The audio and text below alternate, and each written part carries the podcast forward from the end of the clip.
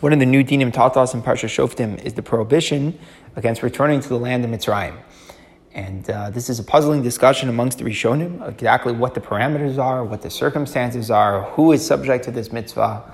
And uh, the Rambam already you know, a famous Rambam used to sign some of his letters, I, the Rambam who live in Egypt and violate the Isser in the Torah for living in Egypt. And that shows that obviously it's not something that is so black and white, and it's unclear exactly what the circumstances of the Isser are.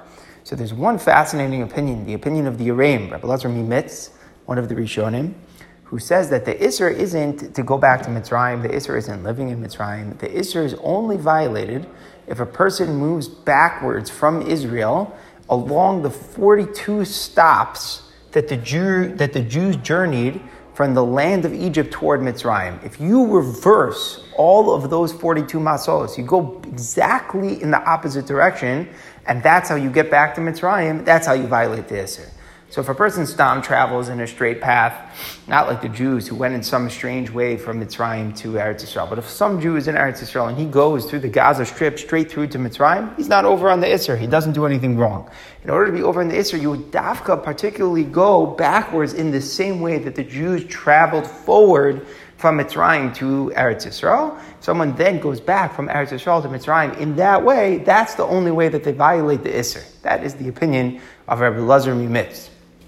And the Rishonim already disagree with him, but it's just a, a, fascinating concept. Why would it be like that? Like, what, what, what's the difference if I go back this way or I go back that way? The point is that I'm getting back to Mitzrayim.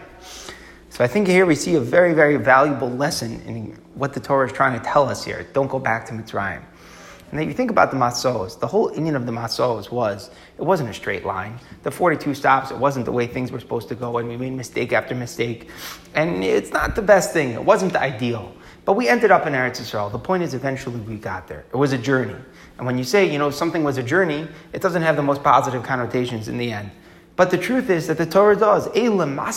Yisrael. This is the journey, and the Torah celebrates it. The Torah highlights it. It's something we can be proud of. Maybe it's not the most ideal sense. Maybe we're not the purest of tzaddikim all the time.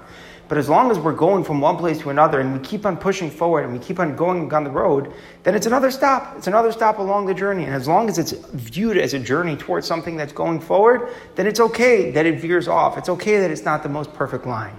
In fact, the number 42 is very significant in Yiddishkeit. We find that the number of the Azkaros, the number of Hashem's name that is written in the Tefillin is 42. And it's brought down in this form that the 42 names of Hashem correspond to the 42 Masos here that exists in Klal Yisrael's journey. And the point is that a person sometimes it takes them 42 stops, but eventually they connect. Eventually they get to Eretz Yisrael.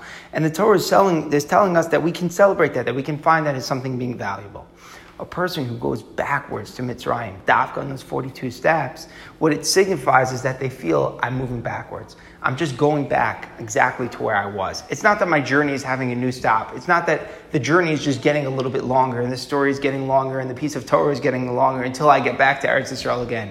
I'm moving backwards specifically along the same exact way that I got here. That means that I'm moving back. I'm not moving forward. And that's what the Torah is saying. The Isser isn't not to go back to Mitzrayim. A person can go back to Mitzrayim, but it will be another stop along the journey as they go somewhere else. Torah is saying no. You, one thing you cannot do is go back along the same exact places where you are. And it's such a big subtlety to understand for ourselves. When sometimes we feel like we're struggling. And sometimes we feel like we're regressing. We're going back to exactly a place where we've been before. And going back to a place where we've been before a down place is so much more painful than just digressing, going somewhere off the road. And the Torah is telling us we, there is tolerance, there is room for things not to be as perfect and as straight for it is. But never think of yourself as being right back where you were. It's always just another stop, it's always just making the journey longer. Don't go backwards, go off, go to the side, go forward, but eventually look at it as part of a bigger journey, the journey of life, the journey of connecting to a Kadosh Baruch Hu. And as long as that's our perspective, eventually we're going to get there. The only thing that's wrong is going back, feeling like we're just moving backwards. That's the Isser, that's the nature of the Isser, according to the Yereim, of returning to Mitzrayim.